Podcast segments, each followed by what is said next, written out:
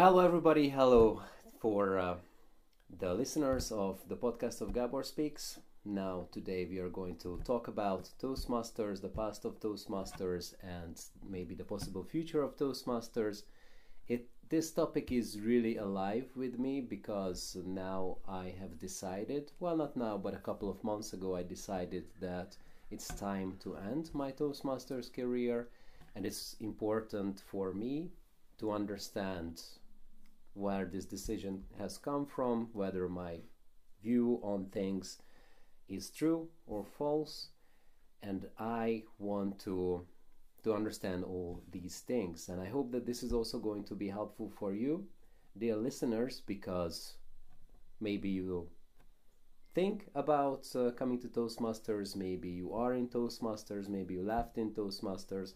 So this might be also bringing up some interesting things or facts that you can listen to and you can also consider. And to help me in this little journey discussion, we have David here, uh, David McDowell, if I uh, uh, remember right. Yes. Yes, perfect. Uh, thank you very much. Uh, welcome, David. Thank Please introduce uh, yourself in, in a couple of sentences so that the listeners can get to know you too. Oh, okay. I'm David McDowell, and I am from Canada, so I just speak English. I don't speak Polish. I'm here traveling around looking at Europe. I've been to Europe probably three or four or five times at least, and I kind of like it. It's a different, totally, completely different world. I belong to Toastmasters, and I'm coming back to Toastmasters again right now, actually, um, for a couple of reasons. One, when you're in a foreign country, what you hear is a lot of what we call white noise because it's all other people speaking in their own language and mm-hmm. you don't in, understand any of it. And so when you get an opportunity to go to somewhere like Toastmasters where they speak English, it's nice to hear your own language. Okay. So that's one of the reasons that I went. The other reason I went is to get back to in my speaking skills to where I was years ago. Mm-hmm. Okay. And so maybe a couple of uh, words about you, who you are, where you're from, how did you grow up? just okay, like I know it's a huge story. I know it's an enormous story, but maybe just briefly. Sure. I yeah, I I grew up in uh, years and years ago. I'm I'm actually 81 years of age. I was born to a large family, a very poor family. We were really poor. There were five brothers and, and four sisters in, in the family. I was number seven in the family, and in Winnipeg, Manitoba, Canada, which is just close to the geographical east-west center of Canada. Joined the army when I was young, then did all kinds of things. I changed professions constantly and trades and so on because I have a 100% belief that uh, anybody can do anything that they want whenever they want, and it just requires a little more education and a little more more learning. So I've gone through two marriages. I don't seem to know how to pick women very well or something, but over here, and I met a Ukrainian girl, and I'm hoping actually to marry her in November. Uh-huh. So yeah, that's that's where I'm at, and I thought I would come to Poland and maybe teach a bit of English. With COVID, it's difficult because I wanted to do seminars, and so you can't just get together because of uh, the COVID and everything right now. Mm-hmm. So here I am, and I'm pleased to be here and answer any questions that you have or help you out or just give you information, whatever you like. Well, thank you very much for that. and this is actually also how we met uh, on a Toastmasters meeting where David came and uh, we just started talking. And I thought that this is going to be a really interesting topic for the, the podcast of Gabor Speaks. Let's go back to the past because you have uh, huge experience in Toastmasters. It can be around uh, five decades or so, something like this. You you will tell tell us about that. How was uh, your beginning of the Toastmasters journey? I joined Toastmasters in the 1970s, uh-huh. so that pardon me, that's a long time ago. and at that time, when I first joined Toastmasters, I joined an all male club. We were actually, as far as I know, the last all male club in Canada. That was before, obviously, females were allowed. And one of the reasons why I joined was I worked in the forest industry. The forest industry was the largest industry in British Columbia at mm-hmm. that time. It's not that big right now, but it was the largest industry. And because I wanted to advance and get ahead in life, whatever that meant at that particular time, and get into management because it paid more and it was kind of a better job than working in the union. Management at that time, in actuality, they encouraged you to join Toastmasters. Hmm. Not only did they encourage you, but they said, like, if you go to Toastmasters and then you get what's called a CTM, which is a competent Toastmaster, after doing a certain number of speeches, you pay in advance, and once you get the competent Toastmaster, we will reimburse you for all your fees that you paid in Toastmasters. So we did that, and I did that rather, and quite a few other people, uh, males at that time, quite a few others did the same thing. And then a letter was sent from Toastmasters International down in the United States to the employer saying that we had completed all this and we were now competent Toastmasters and competent to be able to speak in public at, at any given time. So that really encouraged a lot of people to go.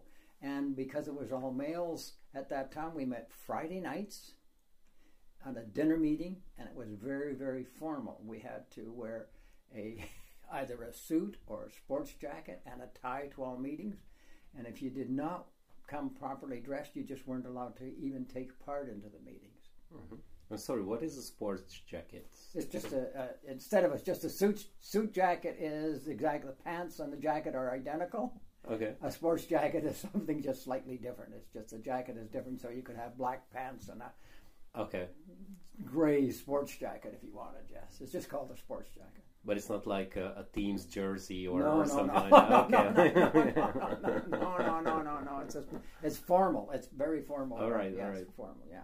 So we did that, and uh, yeah, and I really enjoyed it. I got so that I I liked it. I I took part in everything that they did. I've held positions, every position in the club, a couple of positions in area, and then I got into speech contests and enjoyed that. Uh, I just really liked talking. At that time, even more so than now. It was that simple, I think. Plus, as I said, you know, the employer helped it out, and and I think that helped me get my first promotion into hmm. management. Because then you you knew how to speak, you knew how to go to meetings and speak. They do what something that's called table topics, which is really good in Toastmasters for those of you who are familiar. Because quite often at work, you your boss, because everybody has a boss or the manager or the person above you, would approach you and ask you something, and you don't have 30 seconds to think about it or anything else. You've got to answer right away, and I think Toastmasters really provided that training for you. I also think that the training they provided years ago was probably superior to what it is today. I, mm. I'm sorry, just a second. I want to explain it quickly. That table topics is sort of an impromptu speech that you don't really have much time to prepare, and you need to talk without any sort of uh, well, with structure, of course, but you don't have time to prepare the structure. So that's uh, kind of like a normal conversation when you have to give the answer right away. So sorry, thank you very much. Not a problem. You know, it, no, it's an interesting. I love table topics. I used to get oh, extremely nervous, but I love table topics. And and we had to speak for two minutes, and everything is timed, and so you would get a green light. We had lights at that time, mm. actually, and you'd get a green light at one minute, an orange light at a minute and a half, and the red light at two minutes. And so mm. you hmm. had to speak for two minutes. Or usually, actually, you got it about five seconds before the two minutes because you had to be finished by two minutes, before two minutes. So even for newcomers, just to get you to speak at least two minutes or to be there for two minutes, when you stood up for table topics for two minutes, you had to stand and stay there. And even if you couldn't think of anything to say, at least until after you got your green light. So if you and and we had dinner meetings. All our meetings were dinner meetings, and so the waitress was waitresses at that time, not uh, waiters, would be coming in and out. You'd be trying to eat your food. in the middle of it, you'd be asked table topics. So you had to stand up, quit eating, put your knife and fork down, stand up, push your chair back, address the table topic, and was far far more formal than what I've seen anywhere in Europe so far. I've been to, I guess, Ukraine here, and I think it was Croatia uh, uh, Toastmasters, and it's far far less formal here than when I first joined. It's less formal too right now in, in Canada and the United States. And I think that is because, from my point of view, it's because women came into it. They allowed Mhm. females into it and it became far more less formal. Uh, why so? Why, why is that so? I don't know. I don't know. We used to have it. One of the biggest changes I've seen after, I gotta be careful here. I don't want to knock the females, but I can tell you that. after females come in, I believe the level of speaking went down. hmm And here's why the level of speaking went down is each we, we, to become a competent toastmaster there was 10 speeches that you had to accomplish. And other than the first one which was called the icebreaker which simply meant that you stood up you told a bit about yourself and broke the ice so to speak talking to people every the other nine speeches had an objective an actual objective that you had to accomplish mm-hmm. each and every time. For example the fifth one was that the, the object was to convince your audience. So you had to present a speech, a five to seven minute speech, to convince your audience about something. If your evaluator at that time didn't believe that you accomplished that goal, you would not pass it and you had to repeat it. The executive would then look at it before, you know, they just wouldn't accept the evaluator's word, that was their opinion. They would look at it and because they were always at the meetings and they would decide yes you didn't quite do that. You were good at this and this and this but you missed these other parts and so you'd have to repeat it.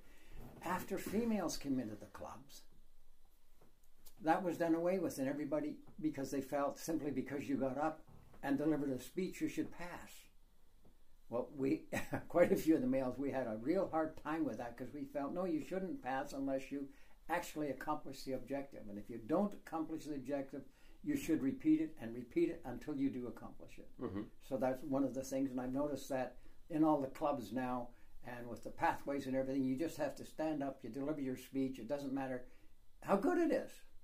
And I, and I have a difficulty with that. It doesn't matter. Give me a lousy speech and just so pass. You go on to the next one. hmm I don't understand it. So I, like, it, it, I have a hard time getting it in my mind that that's okay to do to move on. hmm I think you should be told, no, I'm sorry, you just haven't accomplished this. But why is that uh, that you can't uh, do it uh, with with females? Because, for example, in the education system, you know, females also fail, males also fail, and it's perfectly okay to tell them this is not enough. Come back later when you're prepared. So, like, this is, of course, an explanation, but not uh, like I, I don't feel that this is everything. That maybe there is, um, how to say, there is something else to Toastmasters that changed apart from of course uh, women let into into Toastmasters. But I don't know, maybe there is something else. There's nothing else that I can remember. Okay. I'm not saying there wasn't anything else. There's nothing else I can remember. It just seemed that everything was going, and then all of a sudden females came in because we had we had to accept them. Mhm. I was against accepting females only because at that time they also had toast mistresses clubs. So they had Toastmasters and Toastmistress. Uh-huh. And so the toast mistresses or the females were allowed to join Toastmasters, but Toastmasters weren't, the males weren't allowed to join the Toastmistress. So I thought it either should be one or we keep our separate, whatever, you know, with Mhm. just males and just females. And uh, we were told, our club was told actually, they would t- remove our charter from us if we didn't start accepting females. And I think it was about 18 months after that that they did away with Toastmistresses. Okay. And it did become one, which was better. Toastmistresses sounds very naughty these days. Yeah. yeah. But getting back to what you said, you see, it was at that time when the when the women started coming in, and I can remember coming up at our club, discussing the discussion with the executive. There was now two females on our executives because there was, we had a club of about 40, 40 to 45. Mhm. So if you wanted to speak or take part in the meetings, you had to let the educational vice president know well in advance, or you just weren't on the agenda because everybody showed up. After we got a fair number of females on the executive and everything, they put forward that because you stood up and you had just presented yourself, that in itself was hard enough and you should automatically pass. Mm. Well, because they had at that time when in our club, anyways, they had the the majority. They voted it that way hmm and lost more shift from guys again because we were all professional and we wanted to present ourselves that way, and we felt that uh, it was no longer being presented that way. Mm-hmm. Guys were starting to show up in blue jeans. Women were starting to uh, uh, dress differently. We didn't care if they wore slacks. I mean, they didn't have to wear a skirt or dress or anything, but they we wanted them to be, you know, dressed properly, whatever that meant at that particular mm-hmm. time. And you got to remember that's going back into the 19 late mid 70s and, and late 70s, and so it was a different world than it is now. Mm-hmm. Okay, it's interesting what you say because I think it's really good if public speaking can be less formal because where we do public speaking is not only at business meetings like we maybe we tell a story to our friends maybe we go and speak at uh, at birthday party some places where there are also males and females. And i think it's also great to be prepare for that. Not to mention all the the other kinds of public speaking that are more artsy let's say that are more in um, in the realm of art. I think all public speaking is in the realm of art. That's the answer for me. I don't see a separation between business public speaking and art public speaking but for example you you have uh, theater play, let's say, or what I did. It's I did uh, improv comedy, improv theater, all these things, and this uh, Toastmasters and public speaking was tremendously helpful to to help me also to grow whenever I did a stand up or impromptu speaking, etc. Telling stories to friends. So I think it's also really great to to prepare for those events that happen in your life, and they are not in a corporate setting. What do you think? Certainly, there's that, and it's far, far more informal now. I mean, and that is good that it's informal. Mm-hmm. I, I, yes, I agree with you that okay. part. Yeah, that's really good that it's informal and and that we've reached that point. But I, I, I still believe that we should accomplish whatever the it is the requirements of the mm-hmm. Toastmaster for that particular time. And if you have to accomplish something, and fulfill the ob- the objects of whatever that lesson is that you should be required to do that. I think that's the main thing. And as I said, we were professional. We were all professional men looking to advance our careers at that time. At that time, too, going back into the into the seventies, uh, and in Canada, and I can't speak for the rest of the world and everything. It, wasn't that long previous to that that women had the vote. Okay. You know, so women weren't in society everywhere and everything else. And Aboriginal people actually in Canada never got the vote until 1952. So we were still developing as a country and looking at it from Toastmasters, probably from a different point of view then. And, and I don't know of any females, and I've never met a female at that particular time when I was going through management and management training. There were no females in management whatsoever, and that has changed, obviously, tremendously nowadays. I mean, and sorry, when did when, when, did they get to vote in Canada? Oh, in Canada, they still got to vote in the 1920s. Okay, 1922, I think it was, something like that. Yeah, but it didn't seem that long ago. For example, uh, one of the things that uh, I used to teach years ago was uh, how to shake hands properly. Okay. Because there's only one proper way to shake hands, and most females didn't know how to shake hands, mm-hmm. and they still don't know totally because it's been something new in the world, period, uh-huh. in shaking hands. And I don't know so much right now because I've watched and listened and obviously shaken hands with, with a lot of females as to whether or not they know how to shake hands properly yet. There is only one proper way, and it's inter- interesting to watch them. What, what is the proper way? I'm going to show you sometime. I think it's kind of hard to explain. I can show you, but it's hard to explain.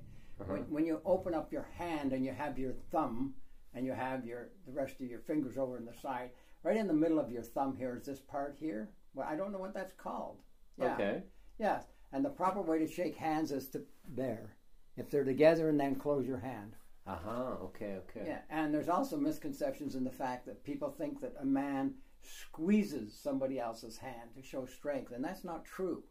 They don't squeeze. What they do is they try to show that they are probably superior to you by when they mm-hmm. shake hands, they put your palm down.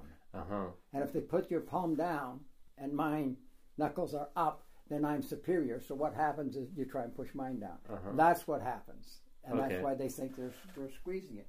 If you watch, uh, and still today, I still watch very very carefully all the world leaders, regardless of who they are, and because they do take training on how to shake hands, how to st- how to stand, and so on. And you can watch because they Trump is an interesting one because when he shakes hands, he not only shakes hands, but he puts his other hand on your shoulder, which is Uh-huh.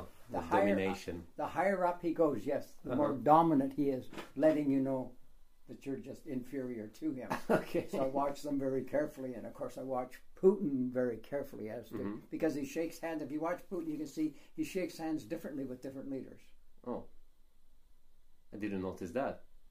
I'll, I'll pay attention. But now let's uh, let's yeah, go I'm going back. way off on a tangent. I'm sorry. No, but this is really interesting. So it's I also have to stop myself not to go down in these rabbit holes because uh, yeah, like there are so many things that are interesting.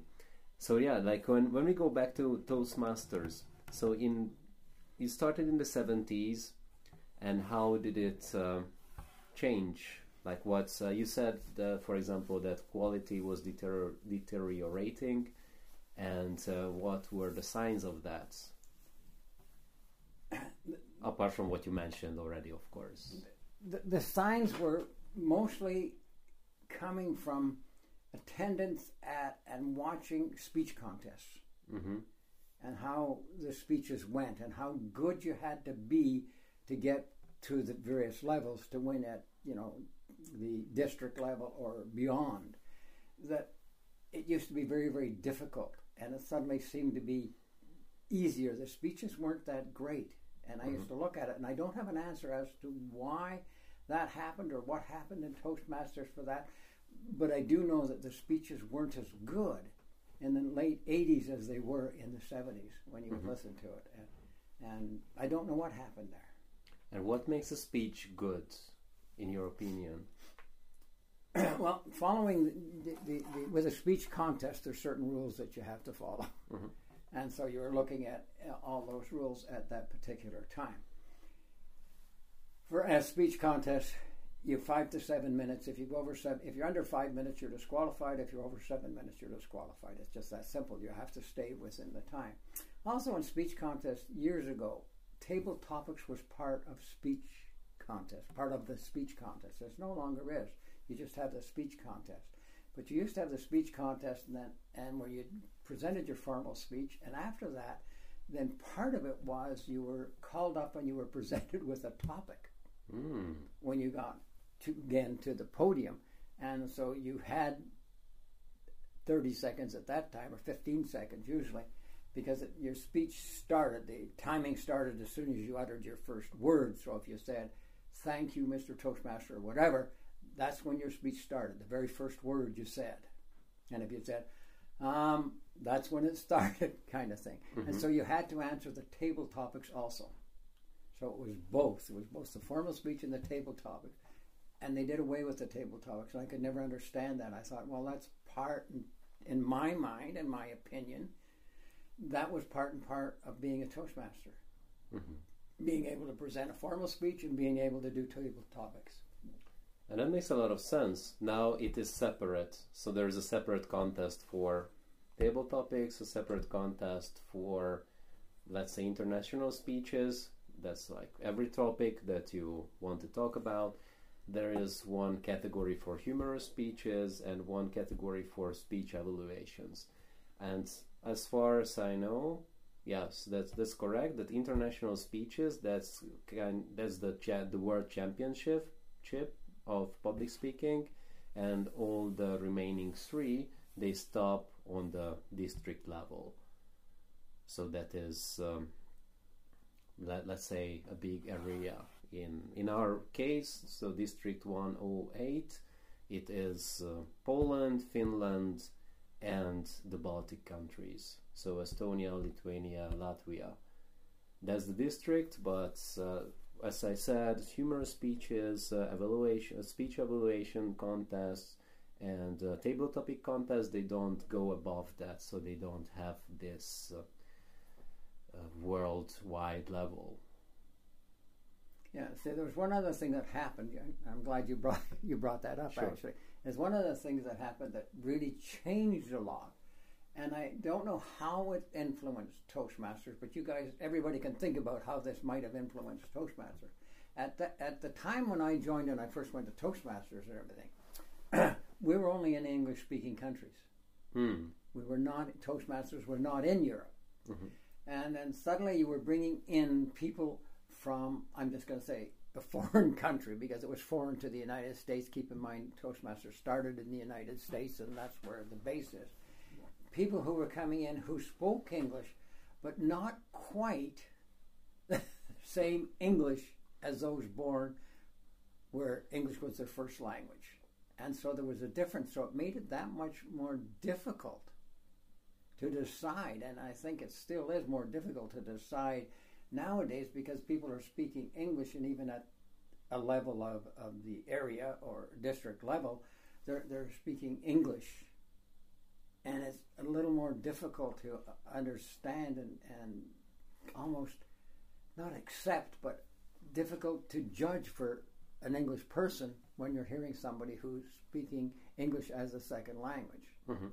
I was a judge in in the Ukraine, for example, and Mhm. so and I don't know what district that was, but there were people from several countries then, Sure. and I was a judge at that time, and and had some confusion in my mind as to, well, do I judge them for when they say something wrong in English? Do I judge them for that, or do I just judge their speech? And so there was some confusion in my mind at that particular time as saying, you know, they don't have English as a first language, so do I judge them for that? Mhm. Because they said something backwards or they just don't understand exactly what it is that they should say. So that part was interesting. So I don't know, and I think part of that because you have so many European people now speaking English and in Toastmasters that I wonder if, in my mind only, if that has dropped the level.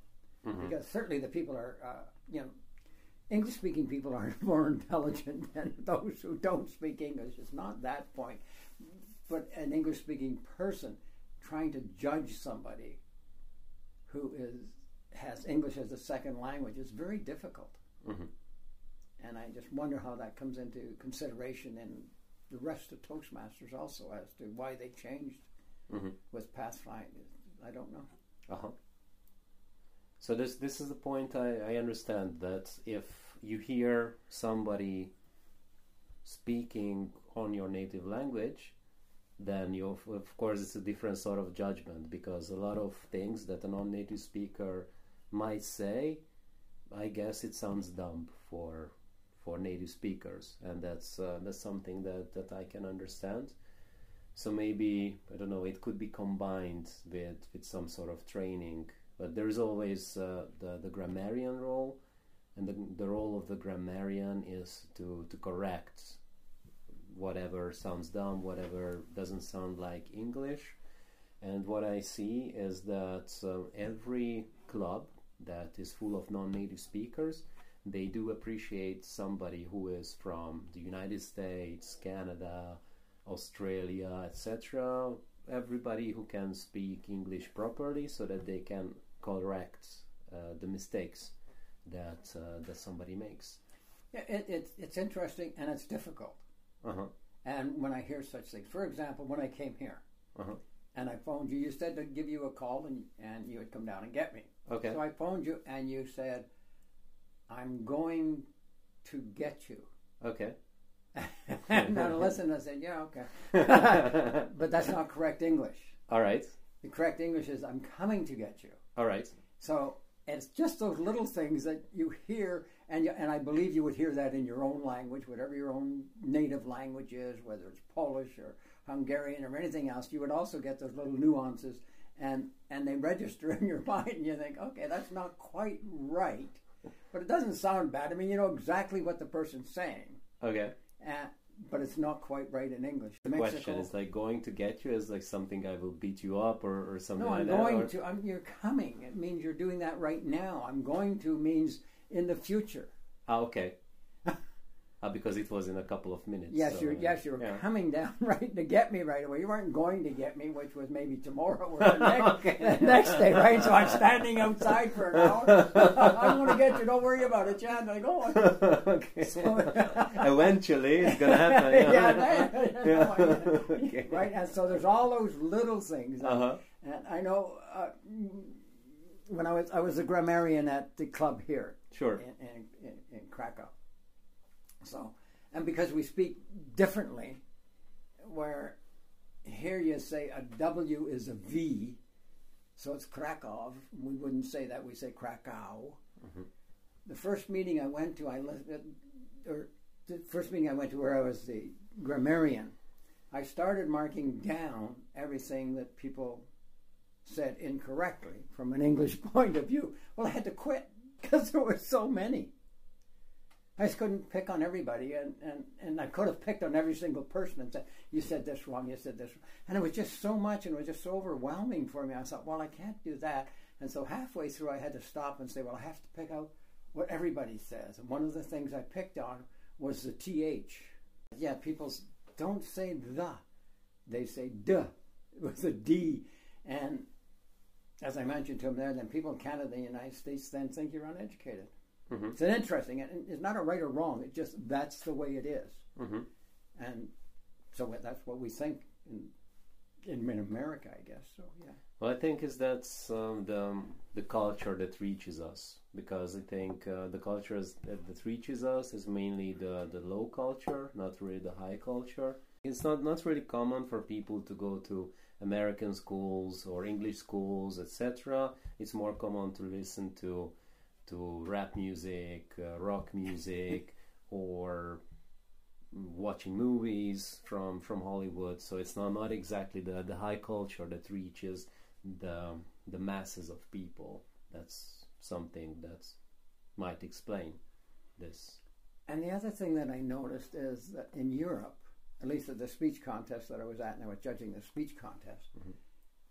and I had to talk to the main judge afterwards because the one speaker I would have disqualified because he swore.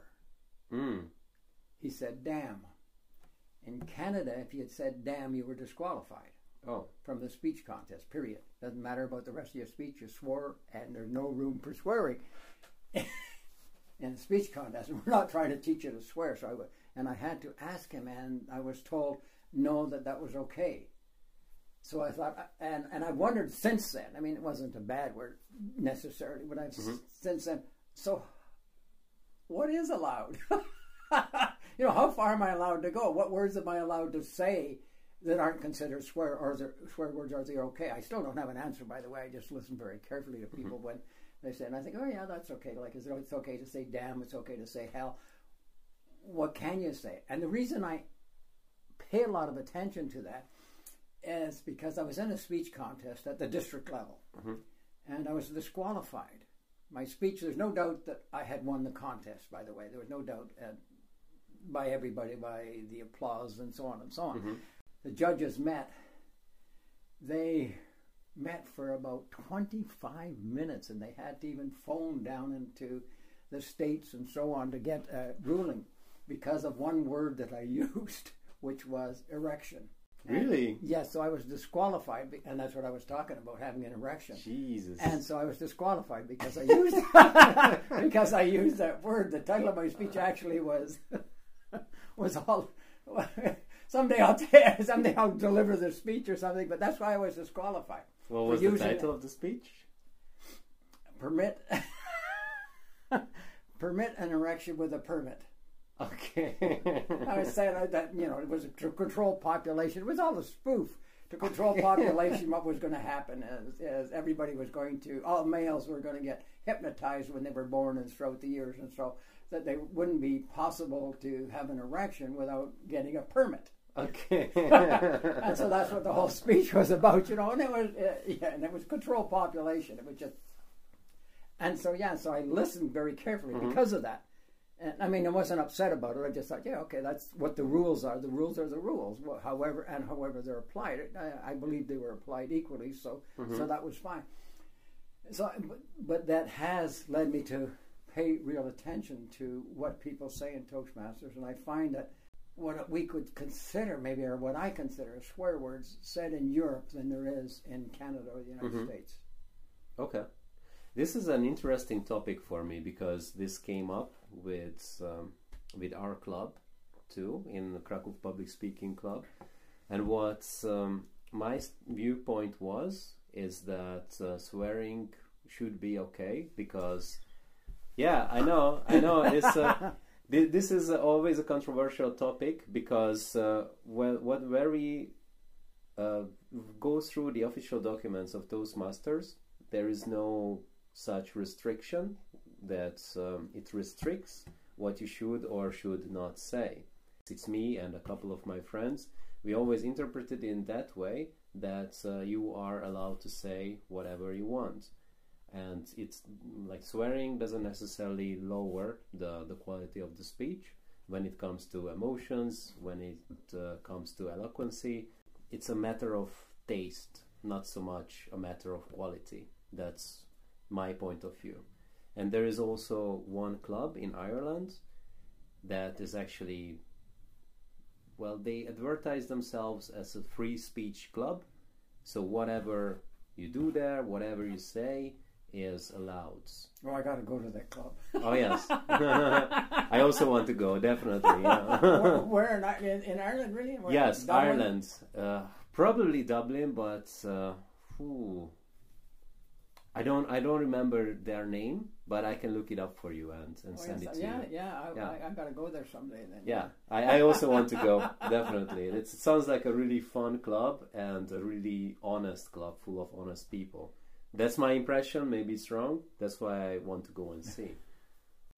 So, anyways, I want to go back into a couple of things that we did Of course. in Toastmasters when, when I first joined that I really liked. As we explained a little bit about table topics and so on, our table topics were could be extremely difficult.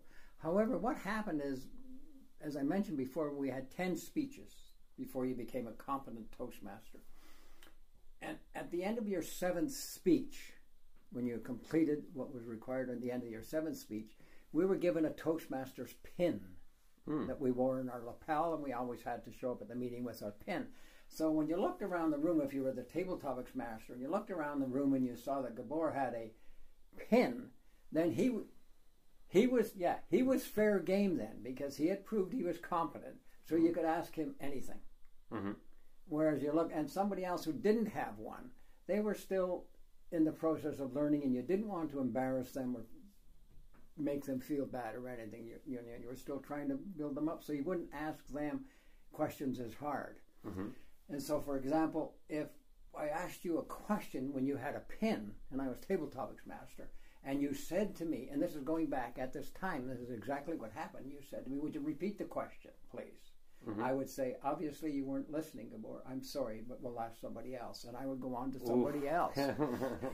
So you you had to pay attention, and you knew that you didn't repeat the question, but you could talk. Uh-huh. But we also heard people at different times they would talk for two full minutes and never answer the question whatsoever. They just go off way off on a tangent, and that was okay because they spent the two minutes.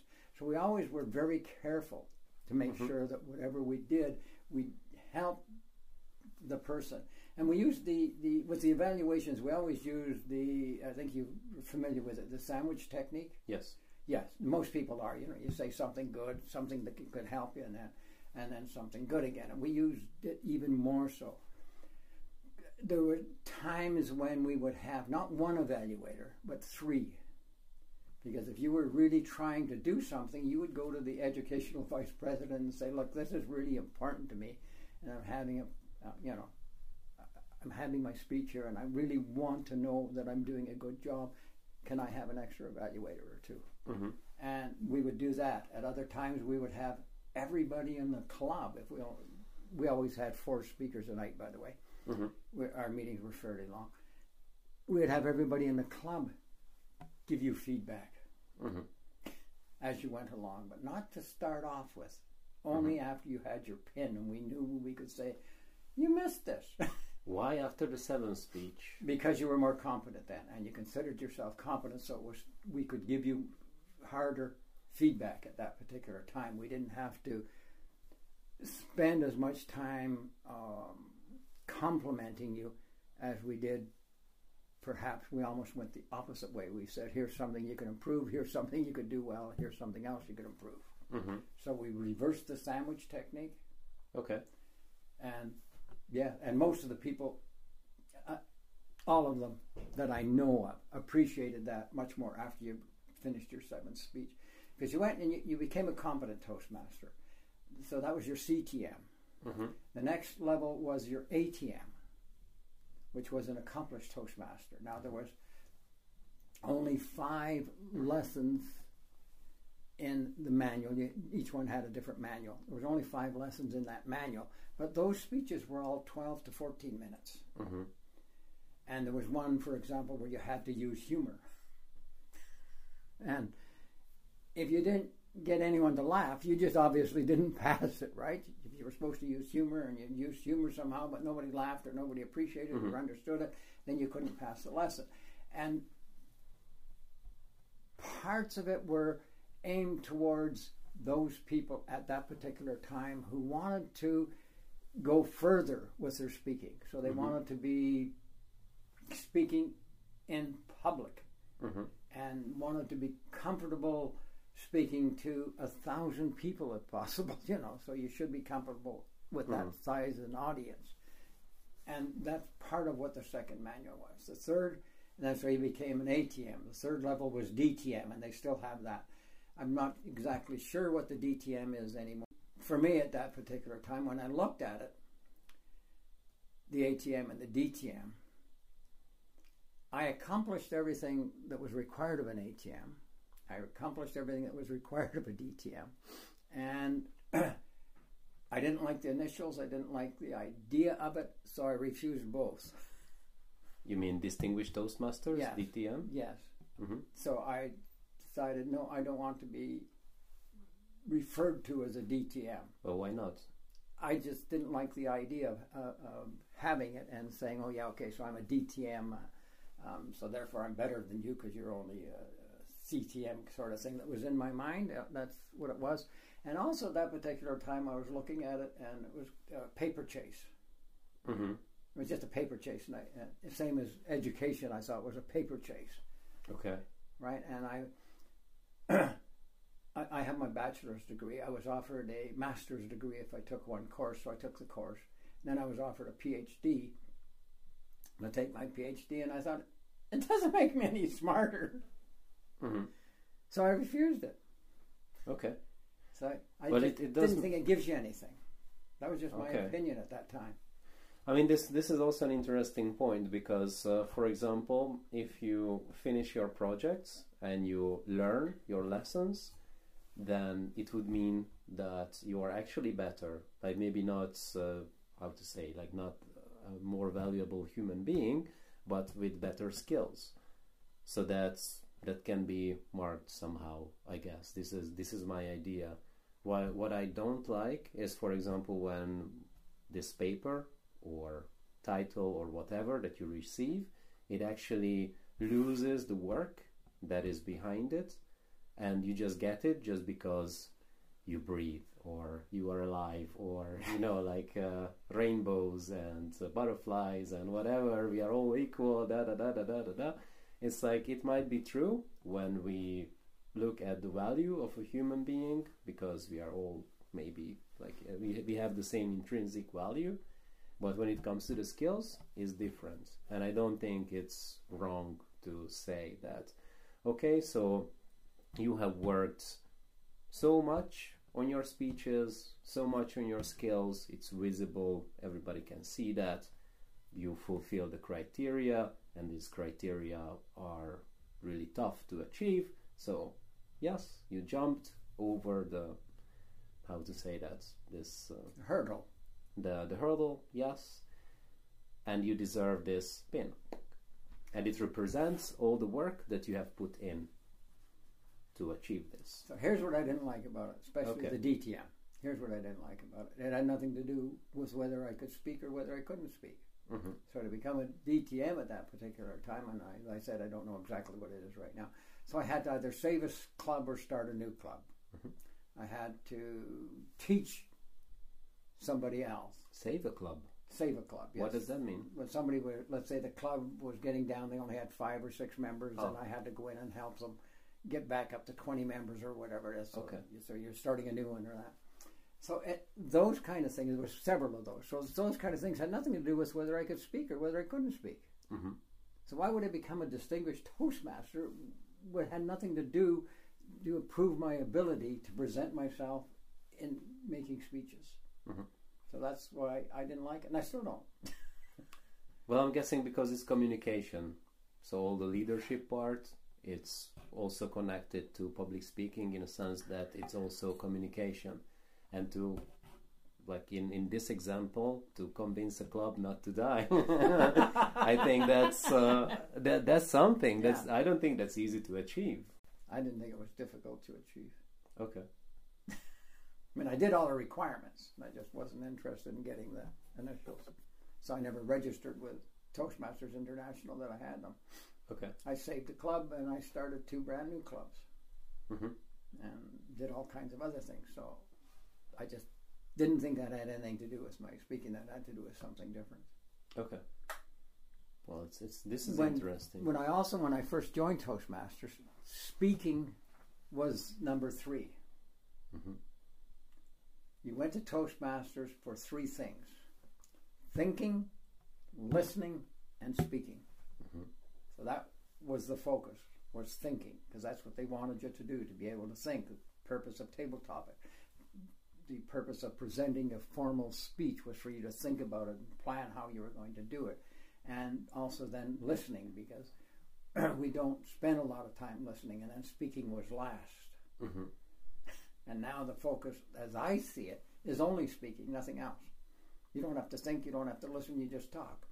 What, was what So I were the elements in the in the training program that uh, that helped you with your thinking or with your listening? As I mentioned one of them before, the one I can mostly remember is for you to convince an audience.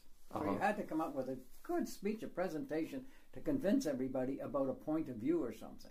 Uh-huh. So you, so if your point of view was Poland should leave the EU, Okay. you had to stand up and convince people that that was good. If you didn't convince anybody, you, as I said before, you didn't pass. There was things like that. Each one had an objective to present something almost negative, to speak before an audience, to present a humorous speech, to all those different things that you had to accomplish as you went through. And I believe that once you had, and you were a competent Toastmaster, which was a CTM, that you had achieved everything. So you were confident. You, there was not much. You could still go to Toastmasters, obviously, still, still learn and learn and learn, which I mm-hmm. did. But you're competent. So everybody was co- who had a CTM was a competent Toastmasters. Only those who wanted more should go through to become an ATM. And I think the DTM was just I don't know. I guess if you wanted, I did did know several people who became DTMs because that's what they wanted. But I just never saw the value in it. And I, as I said, Gabor, I still don't see the value in it. hmm Okay. But Toastmasters does. okay. I, I I would agree that there is value in it, and I think um, we we will talk about it a bit later. I want to understand a bit more about the evolution of the, the education system that, or devolution, if you like, of the education system that uh, Toastmasters had, because after this period, I guess 70s, 80s, there was another system that is now called the legacy system. It was before pathways, and in this legacy system, there were two paths. The the first one it was about speaking, and the second one was about leadership.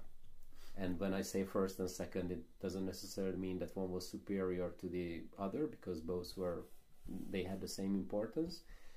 And there are some similarities because when we look at the speaking path, we have competent communicator, then advanced communicator bronze, advanced communicator silver, and advanced communicator gold. Then when we had the leadership path, we had competent leader, comp- uh, advanced leader bronze, advanced leader silver. There was no advanced silver gold because that was a bit weird. And when you finished both paths, you have become a DTM, a distinguished Toastmaster. So that was quite hard to achieve. And if you were focusing really hard on achieving becoming a DTM, that was about three years. But that means speaking every month and doing something every month, and it was quite, well, as I said, hard to achieve. I'm repeating myself. And I thought that this was something that is really nice that is hard to achieve. That is actually hard to achieve, but also makes sense. Because for me, when I look at the community, there is a leader, then this leader has to do something for the community. And it's nice if this is rewarded. For example, saving a club or helping his or her own club to become better, etc. And this all these were all rewarded in the leadership module. So this was this something that you were participating in later, or only a little. When I first joined, okay. there was no such thing as the bronze and silver and everything. Okay. That that wasn't. That came in later.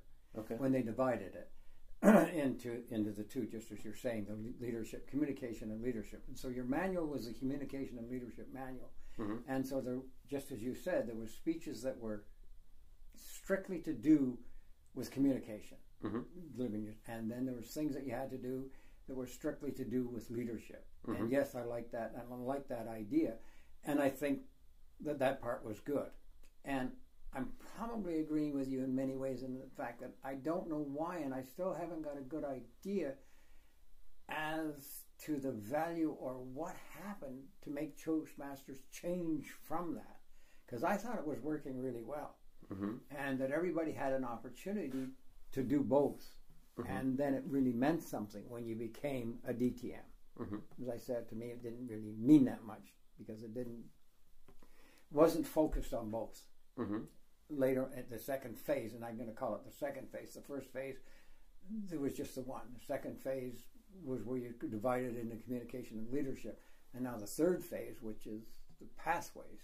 Mm-hmm. So I'm, and I'm not sure. I'm not familiar enough with pathways only because I just, I guess, probably I got a bias towards it because I just don't like it. Mm, right. you know, so I'm not paying as much attention. yeah. I just yeah, so I'm not paying as much attention to it. I thought it was really good, and I thought everybody had the opportunity, and you could look back and see how you were progressing.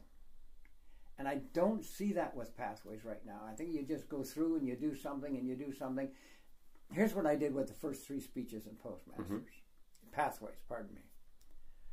I belong to an advanced club. Okay. I joined an advanced club, which is advanced Toastmasters. Right. So everybody there is, is a, a accomplished Toastmaster. So the first three speeches, I purposely made them lousy. Okay. purposely. I made all kinds of mistakes on purpose. And I know I didn't accomplish them because I, my intention was not to accomplish them. And I passed every time. So you, they just signed the book, you know, oh, yeah, yeah, yeah, okay. Well, next time try such and such. Well, I thought, that has no value to me. I could deliver another four or five speeches and they would all be the same. And everybody would just sign my manual. Oh, yes, you know, Dave, if you just do this and this. I thought, I don't like that. There was no correction in our club, in the advanced club, we had uh, there was a lady there who had won the uh, international speech contest. Ooh. So she was pretty. She was pretty good. Yeah, I don't think she was excellent because I've heard. I didn't just didn't agree. You know, it's the same with everyone. You hear seven speeches, and I think number three is good, and this person wins who's number five. Well, I thought three was better. Everybody has their own opinion and their own belief. No doubt that she was a very good speech speaker, and that, so she was in the club, and we had others who had one. Um, when did she win? I'm trying to remember now when she won. It was probably about 15 years ago, I think, 12 okay. 15 years ago. So she won. I was in a speech. I placed second in all of Canada in a, a Canada Day speech contest through hmm. Toastmasters. So congratulations. I, yeah. So I thought I didn't do too bad. So I was in this club, and then there was other people who had gone past uh, district level to the next level, but not to the finals. Mm-hmm. There's, and so we had lots of good speakers in in in the club in this advanced club. But again, as I said, I just gave the three speeches, just sort of off the cuff kind of thing. so and and I didn't like that because I passed them all, and I'm thinking, okay, what a waste of t- my time and, and their and and their time too, probably because I and maybe I shouldn't have done it, but I did anyway because I didn't learn anything. Mm-hmm. So now I'm back in Toastmasters again, and so I've delivered my icebreaker. So now I'm supposed to pick in pathways what I'm going to do again, and I'm really having a hard time fighting with myself that I don't just do the same, the same thing. And I'm thinking, oh, this is just a waste. That's not what I want. I want to get. What I really like in Toastmasters is to get up, deliver my speech, and I would probably like it if every single person evaluated me Mm-hmm. at the end of the speech. Everybody. Everybody, sure, everybody that's there. I, and I think that I would like that for everybody every once in a while. Mm-hmm. Say, hey, here's how you're doing it. Only if that person wanted it, Sure. you know. And and it doesn't have to be much. All the person does is just do one after another, and away you go. The clubs that I've seen in Europe are not formal at all. There's no formality to it, which I have a hard time, a little bit of a hard time with it, because I'm s- probably because I guess I'm formal. I don't know. Maybe it's just that simple. you know, they don't acknowledge the Toastmaster when they're called up. You don't acknowledge the table topics master, and so on. They just get up and and and, and you start talking. So that part is difficult, different, really different, and and I'm just wondering why we were why why we were taught those formalities to Mhm. acknowledge the chair or whoever was calling you up to speak. So it's quite a, quite informal here in, in comparison. And this is um, something that uh, that I also wanted to talk about. This um, sort of feeling of decline in Toastmasters because I maybe spent one tenth of the time that you did in Toastmasters, and I still feel that there is a decline in Toastmasters. So maybe we are both wrong, or maybe there is something like this, because uh, what I have observed and what uh, they always tell us is two things that I think really important. First is that Toastmasters is like a family organization that focuses on the member and the member is on the top. So whatever the member needs, the leadership provides. That's one of the things. And the other thing is the values. That is uh, RISE or IRSE, as uh, they like to put it. And these are integrity, uh, response. Right. No, no, no. uh, Respect. respect, yes, uh, service, and excellence. Am I right? Yes. yes. So what's like pathways? The introduction of pathways showed me that Toastmasters itself doesn't really respect its own values, and they don't really treat the members the way they say they treat them, because this is my opinion. How it happened is that there was maybe a leadership meeting or several leadership meetings where they where they decided for everybody that we are going to take the old system, the legacy system that has developed into what I said, the leadership path, the mm-hmm. speaking path, etc. Throw it all away, like bang, by keeping just a few elements and putting into place a completely new thing that was essentially advised by uh, by corporate advisors that they hired big companies to advise them to to recreate the whole system. So that means that um, that first is that they created somebody for the members without really asking them. And then it doesn't really respect the values because it doesn't show integrity if you just take the whole system and throw it all away and i don't think it serves the the membership this way. I don't think it's very respectful for all the past achievements that Toastmasters has done or go through, and it doesn't really show excellence because of what you said, and because I also see that Pathways is really, really chaotic system. It's really hard to see what you have achieved, what you have not achieved. It's everything has gotten easier. Everything has gotten easier to achieve. You get pins. You can get for example, a triple crown that is finishing three uh, education paths or education levels. And it, in the past, let's talk about like in the legacy system, it was really hard. You had to work at least a year or two to get it, and now you can maybe achieve it in one month or two. I can go on and on for see, a long time. See, see Gabor, I agree with you. Yeah. I believe that they had a good. The first system that I went through, they Mhm. changed it, but they didn't make drastic changes. They looked at it and they said, "Okay, we can improve this a little bit. We can improve this a little bit, and we'll come up with these two paths." Mhm. Which they did, the communication and leadership. Right? They divided it because it was important. And I think all they had to do was look at those two again and say, okay, how can we improve the communication? I don't know how Pathways improves the communication. I don't know how Pathways improves the leadership.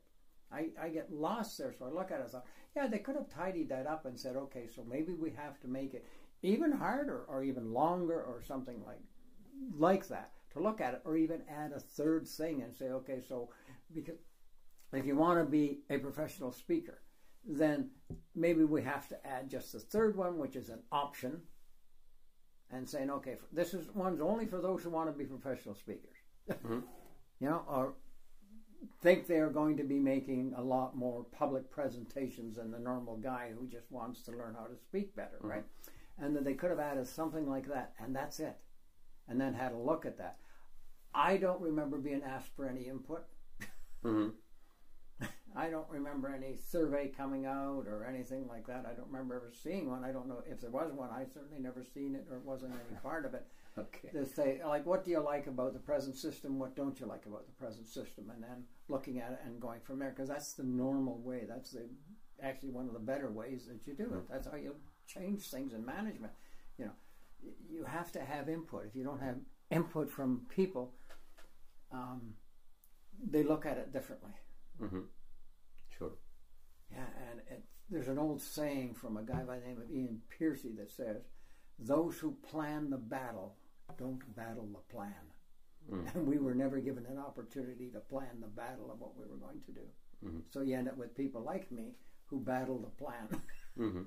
Right? Because I didn't have input, and maybe my input wouldn't have been listened to, but I would have felt much better having my input and knowing that you know four thousand other people just disagreed with me or six thousand, and I'd say, yeah, okay, that's fine. But I don't know if anybody had any input, so you can help me there if they did. I don't know. I haven't heard about such thing either. I was I was asking because they were so confident that this is what we need that I at first I assumed that there was something like this, but I haven't heard about it, some sort of survey. But uh, I asked people, and they tell me the same as you do that nobody asked anybody anything. Yeah, I, I think they had all kinds of intellects and all kinds of teachers, academics involved in the change. hmm And I and I always think that that's the wrong way, because if you just have academics involved, what you get is something from academia, Mhm. and what you need is something that is far more common and has more value to the people themselves. Without that, because they don't speak that language to start off with, they speak a different language, and they do want the comfort, and they do want to come up with something better. However, I look at it too and think, okay, so what about the new guy who comes along? Do they like it? And I've talked to a few who have just been confused about it a little bit. So I haven't talked to mm-hmm. a lot of people, only about two or three who, who say, oh, well, this is what it is. So mm-hmm. if you join Toastmasters and you're told this is what it is, mm-hmm. well, you just accept that. I understand that. You're not going to fight about it or argue about it because you don't know any different Yes. and it's only other people. I don't know how if they've lost more members or if they've gained more members, and I don't know if they measure that. I think they have. I think there's some clubs, a lot of clubs who are failing now. And I think, and I don't think Mhm. it's just because of COVID. I think they have to go back and look at it and say, "Wow, why are these? Why are we failing?" The organization should be growing, and I don't see it growing. I don't see them getting more members all the time. Mhm. Industry has quit supporting it in Canada. I said, remember I told you right at the start that the industry paid for mine as soon as I Yes. finished, so I got a CTM. They gave me all my money back Mhm. and that was open to anybody who went to Toastmasters, regardless of position that you're in in the company, so that you're you know, trying to improve your skill. I don't know of any companies that are doing it anymore. I know that there's the odd company that has Toastmasters meetings right in there, and Mhm. part as part of part of the company, and anybody can join. But I don't know of any industry support if there is, whether there is or there isn't. So you say that uh, corporations they don't support Toastmasters anymore? Not that I know of. General Electric, example. Okay. Huge, huge company. They used to really strongly support it. I don't know if they support it anymore or not. I don't see it. I don't hear. Wow. That that's uh, that's really interesting what you say because my my conspiracy theory in my head was that um, big corporations supported Toastmasters so much that they actually threw away everything that they didn't need and they just kept something that is corporate oriented and nothing else because that's how pathways looks like for me but then it doesn't make any sense if um, if that's the case that corporations don't support Toastmasters anymore financially I mean I didn't see how uh, the industry left it to Toastmasters. They just said, "You've got a good product. hmm Keep delivering this product. We like it." I don't think they had gigantic input into it one way or the other. I think it's people only in Toastmasters who decided to change it. And I don't know if that's true or not. That's just my belief. Is they didn't go to industry and said, "What would you like to see? What wouldn't you like to see?" And so they came up with this because it kind of looks good. But Mhm. again, if it's from academia, that's all you're going to get is academia, you know. And we're not academics. The majority of people in Toastmaster are not academics. We're not interested in that. We've gone to school. We finished our school. We finished all that kind of learning. We don't want that. At least I didn't want that. I don't want that at all. Uh-huh. I don't want to go back to school. I want to learn and I want to be treated totally 100% as an adult and whether I'm, uh, you know, 20, 30, 40, 50, 60, 70, 80, whatever yeah and I want to be treated like an adult totally, completely. And I don't know if Pathfinder gives me that or not. Hmm So I mean, I, I'm, I can't change it. I'm stuck with it. So what do I do? Uh, uh, mostly, I'll probably ignore it, and I'll just, and I'll just deliver whatever speeches I, I want. And if I get my feedback, then I'm happy. Okay. But this is for me such a shitty situation. I'll stop swearing for you. Is that um, like there is a worldwide institution that is Toastmasters. It's dedicated itself to help people how to communicate better, and nobody really understands what is going on in Toastmasters. So what does it say about their communication? yeah. that's uh, okay that's that's really unbelievable for me what is happening and i there's a lot of frustration also because i asked questions i went to people and when i, I just um, i was banging my head into closed doors telling me that uh, oh it's already done it's decided about don't worry about it just go with it believe us it's really it will be really good for you you like the legacy system more because you haven't tried pathways yet, etc. And that I am, how to say, like against the new because like this this is my my problem that I should be op- more open for the new. And this was the first time I got this comment ever in my life. Usually, is the comment that "Shut up, you are a rebel, don't do this," etc so yeah that's um, that's that's something that uh, that seems to be wrong and another comment what you said is that uh, I, I also agree with it deeply that there are a lot of people now that are leaving toastmasters. That's a fact. And the opinion is that it's not because not only because of covid it's also because of what happened before. There were a lot of people who experienced the legacy system who just don't like pathways and they left in swarms.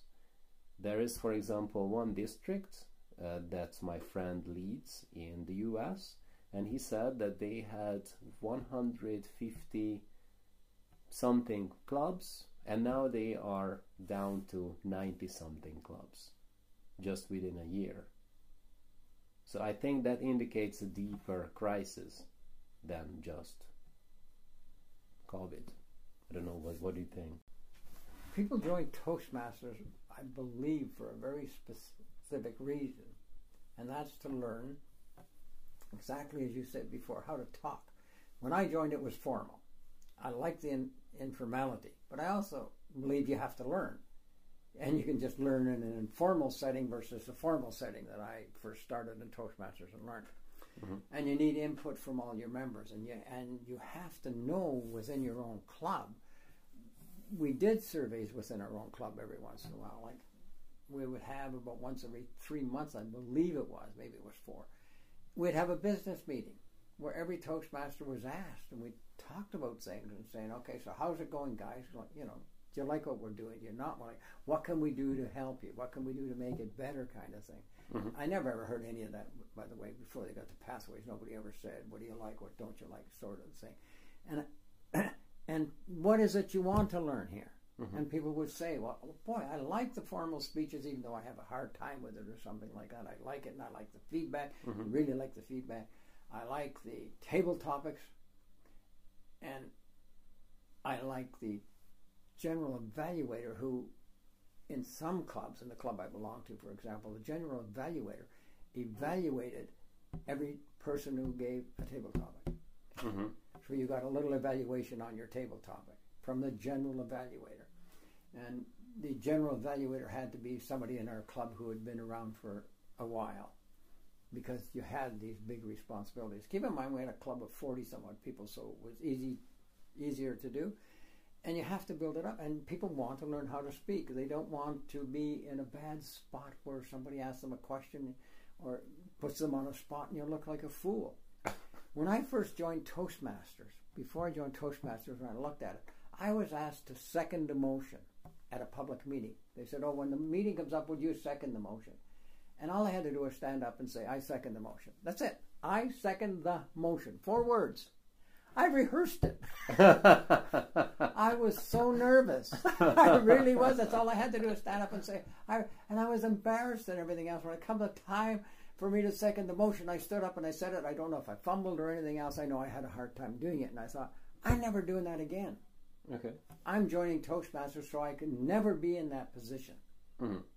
I don't want to be embarrassed to do those kind of things and everything else. I want it to be a natural. I want to come across as being a natural thing. So I joined Toastmasters. Now I could speak in front of a group of 10,000 if I had to. Mm-hmm. And I learned all that at Toastmasters. I know that. Yes, I believe I have some natural ability to speak, which I believe you have too. I mean, you you got to like to talk. You know, and you can't be so embarrassed all the time just because you make a mistake. I mean, there's those things that are natural. But Toastmasters, I believe, taught me an awful lot at that time. And I look at pathways and I've looked at different things and think, okay, so which path am I going to pick? Well, I don't like any of them, so now what do I do? they say, oh, well, you got to pick this one. Well, do you want to be a professional speaker? And I'd say, well, I've been a professional speaker before, so mm-hmm. I don't mm-hmm. want to do that anymore. I mean, I can go back and I can do that. I talked for a living for a while. Like leadership. Well, maybe you want to be a leader. I'm 81 years of age. What am I going to lead? a bunch of old guys, you know, kind of thing. I'm not interested in the leadership anymore. So I look at it. Whereas previous, I could just still stay in Toastmasters, deliver my speeches, get my evaluations, and continue to improve. As I said, I'm a good speaker. I want. I was an excellent speaker, and I want to be back there. Mm-hmm. I want to be excellent again. I went over two years without saying an ah or an um, and now I say it. I don't like that, so I want to change that, and I know I can get all those corrections and things from Toastmaster. That's important to me, so they do pay attention to me. Mm-hmm. And earlier, I did ask you what do you think is a good speech, and now I want to ask you what what makes somebody an excellent speaker.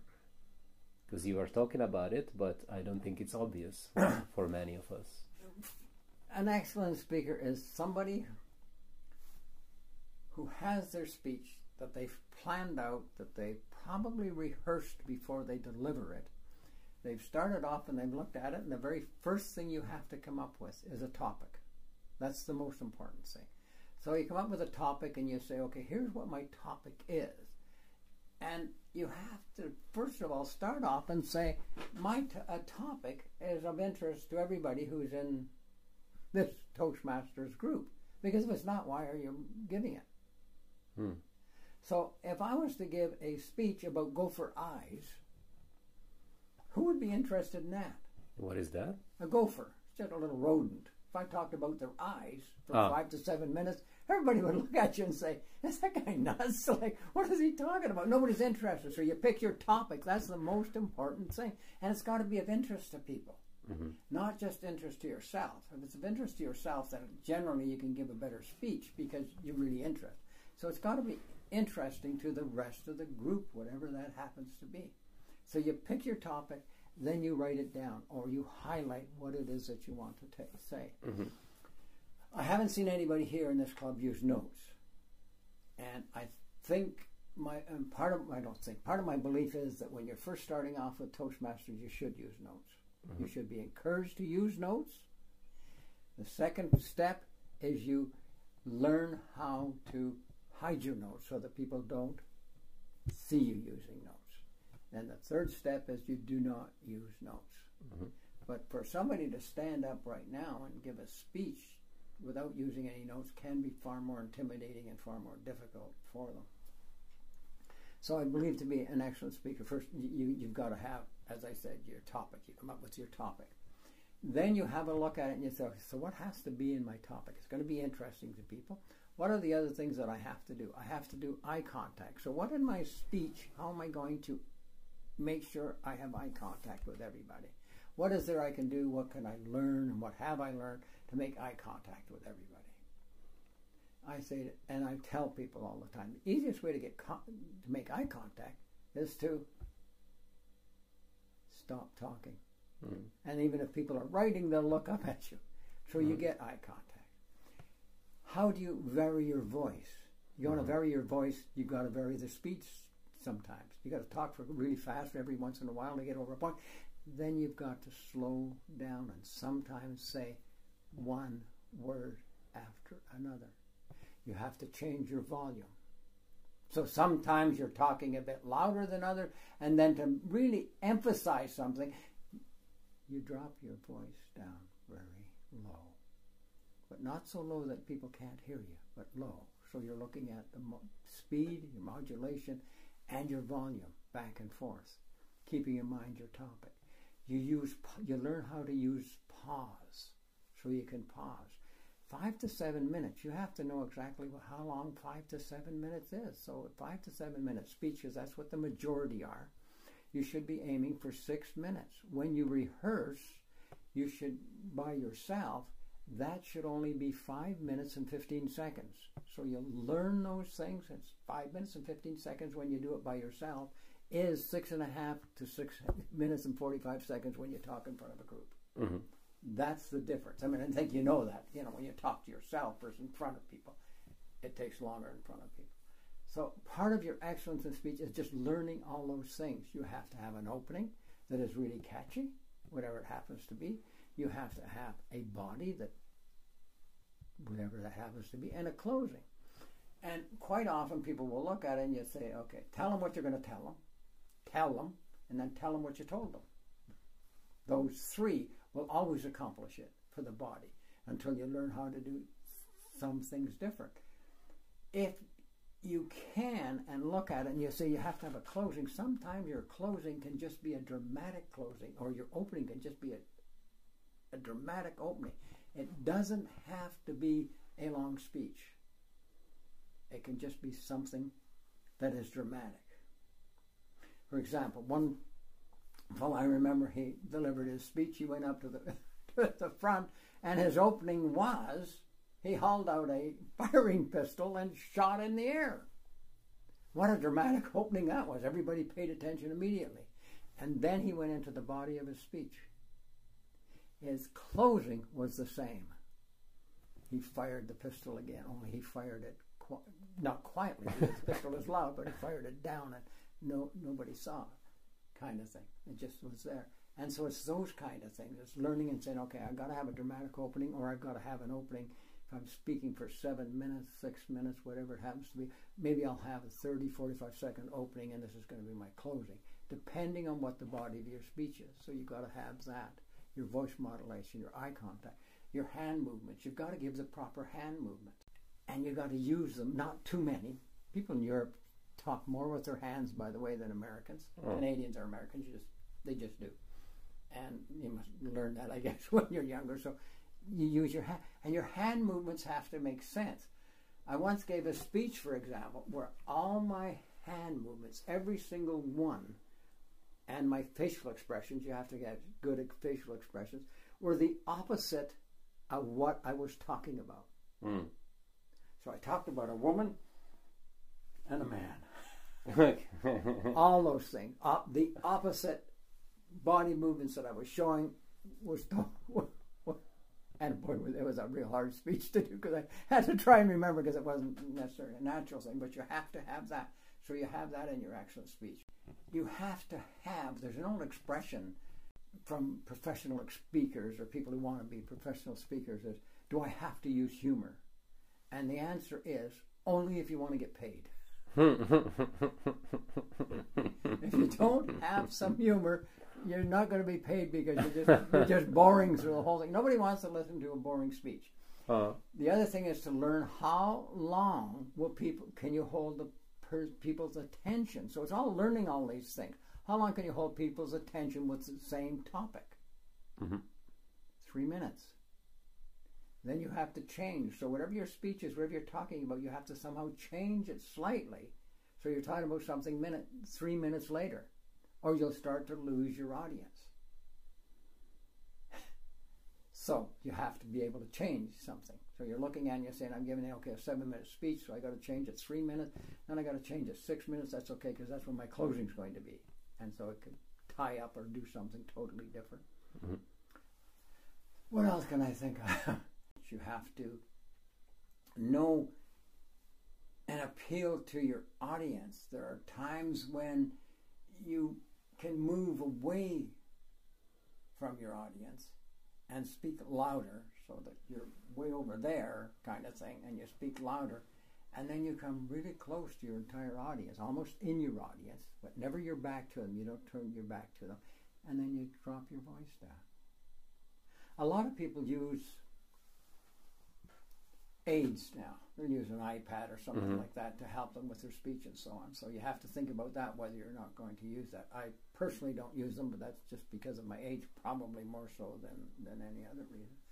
So uh, that's what all I can think of right now to get an excellent speech. To, to yeah, yeah, and it's constantly learning, learning that, like learning that it's five to seven minutes, learning that you have to change at the end of three minutes, you have to put something in, and it's difficult if you're giving a twenty-minute speech. So every three minutes you got to change something. Wow, yes, you do. Hmm. That kind of thing. It's the same as when you're doing this podcast. Every two or three, every three minutes, you're changing something slightly, and you have done that today, by the way. really? Yes. So Oh. you're changing it slightly each time. Doesn't have to be exactly three minutes. You're not got your watch out looking at it and say, okay, three minutes. You know, if it's two minutes, 45 seconds, or three minutes, or four minutes, it doesn't matter. It gets in there. But if it goes to five or seven minutes, you're starting to lose people. And that's what you don't want. You want them to be enticed to listen to what the next thing is that's coming. Amazing. Thank you very much. Uh, time is slowly up, but we still have um, a few minutes, and I would like you to give us a summary about just briefly what is it that you have learned in Toastmasters. I know again it's it can be Wow. I, probably hours. And why are you still in Toastmasters even if you don't like pathways? Because my answer to the problem was to leave, but you are still in Toastmasters, so why is that? So again, the question is what is it that you have learned briefly, and why are you still in Toastmasters even when you said that there's not much else that you can learn at the moment? Well, I think I've answered both those questions, but I'll recap them again. Yeah, summary. Okay. Hmm. The first thing that I learned, remember I said I was just embarrassed to even stand up and speak or anything else. When I was younger, my nickname actually was Pinky because my face went bright red all the time because I was so embarrassed even to talk to people. And so I've learned not to be embarrassed. That's what Toastmasters has taught me. And Toastmasters has also taught me how to think and how to listen. So I listen more than I ever did before. I'm going back 10, 15, 20 years. And I'm comfortable speaking on any subject whatsoever. I don't care what the subject is. People can just throw something at me, and I'm and I and I can speak on it, probably intelligently. I can do it well enough. Has taught me this Toastmasters that if somebody asks me a real highly highly technical question I don't know anything about, I am comfortable now saying, "I'm sorry, I don't know anything about that." Hmm. Whereas before I might have had to answer it or look or be embarrassed or something. So I've learned that. So I've learned a lot from Toastmasters. I believe I've become oh, I not believe, I know I've become probably five or six hundred percent far more confident at everything I do because it just doesn't go with your speeches. When you become confident in one thing, the confidence kind of carries over to the next and the next and the next. It's not just one, just not one thing, and you build on it. Mm. I'm still in Toastmasters because I want to be excellent again. I want to speak excellent, and I'm still in Toastmasters. I like Toastmasters here because I hear English. Mm rather than just this white noise, I call it, all the time, which is a language I don't understand. And that wouldn't matter whether I was in Hungary or wherever I was. And so, and it helps me with my listening and the fact that because everybody here is speaking with an accent, a different accent, I really have to listen to what they say. And I'm quite often saying, huh? Hmm. well, like, what is it? you know, can you repeat that or what exactly did you say? Because I don't always hear what it is that people mm-hmm. say. I like the friendship. I like the people I meet. I like to share whatever knowledge I have. I want people to have it. I have a belief that everybody can be a good speaker, not mm-hmm. necessarily an excellent speaker, but everybody can be a good speaker regardless of who they are and how much skills they have. So I like to share that. There's a part of me that likes to show off. There's no question about that in my mind either, because you're up on a stage and the, and with Toastmasters, you're up on a stage, and so you say whatever it is, whether it's table topics or prepared speeches, and then you hear this. Mm. And there's something that makes you feel good, regardless of whether you're brand new or whether you've been around for years. It's kind of nice to hear, and I do like that applause mm. from Toastmasters, and that we do that. I don't think we do it too often, and I and I think it's just great. And so you hear that, you get to feel a little bit better about yourself. I also believe that everybody who goes has the opportunity to feel better when the meeting is over than they did when the meeting started. Hmm. That's simple. Yeah. I, I got a bit nostalgic. when I was listening to you. And yeah, that's these are the reasons why so by these I mean community appreciation, uploading instead of clapping. Something I learned from you. So these these are the um, the ones that still keep me around Toastmasters. So when I'm saying that I'm leaving, I left Toastmasters International, so I'm not an official member anymore but I'm, I'm more than happy to to stay around my club, uh, Krakow Public Speaking Club, and to see what happens at least in the next few months, and then afterwards we will see. But this is an excellence, an excellence in speaking. This is also something that that I'm looking for and going after now and in the future as well. Yeah, and I guess one more comment. It's a safe place to make mistakes. Mm.